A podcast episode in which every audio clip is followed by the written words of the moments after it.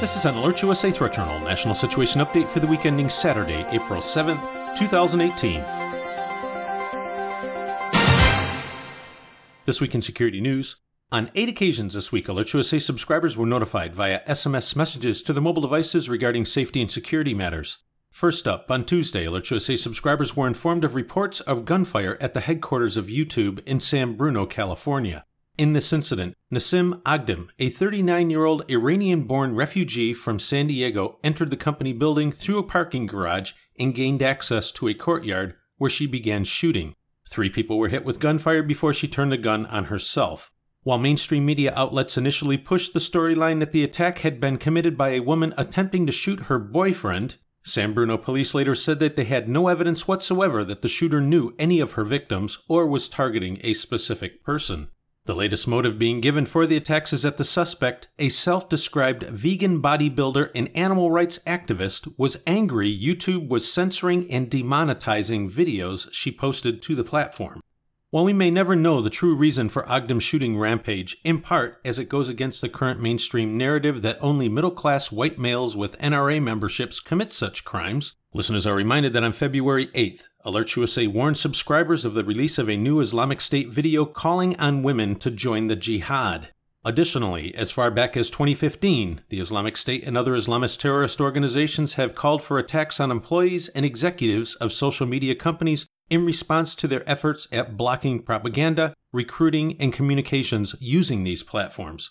While there is no direct evidence of a nexus between Aghdam and any Islamist terror organization, her now scrubbed Instagram channel did in fact contain images of her wearing a hijab giving the Islamic State salute of a finger pointed to heaven, as Alert USA also warned back in February.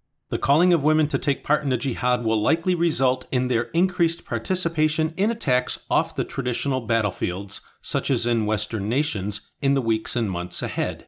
Even a casual exploration of the social media accounts of Muslim women around the world shows a widespread antipathy towards the West and a desire for bloodshed.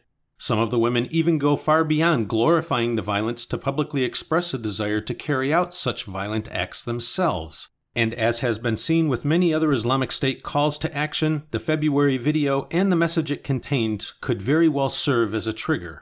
Given the cultural trends of Western nations in terms of women's roles and standing in society, and the general perception of most women being non aggressors, peacemakers, and the weaker vessel, the calling of women to participate in the jihad or additional attacks such as those carried out at the YouTube headquarters will most certainly result in a rethinking of the already complex topic of terrorist profiling and the training of security personnel.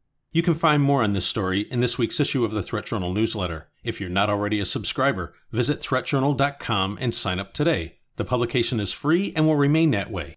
Alert USA continues to monitor the overall domestic and international threat environment and will immediately notify service subscribers via SMS messages of new alerts, warnings, and advisories, or any other factors which signal a change in the overall threat picture for American citizens as events warrant.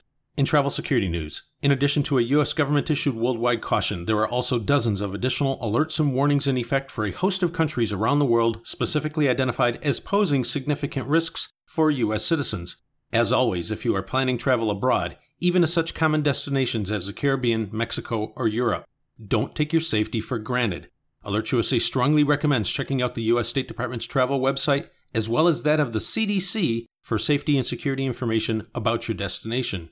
We also recommend taking a few minutes to visit the equivalent websites of the Canadian, Australian, and British governments to see the travel guidance that those nations are providing to their citizens, as threats and assessments can and do vary. This has been an Alert USA Threat Journal National Situation Update for the week ending Saturday, April 7th, 2018.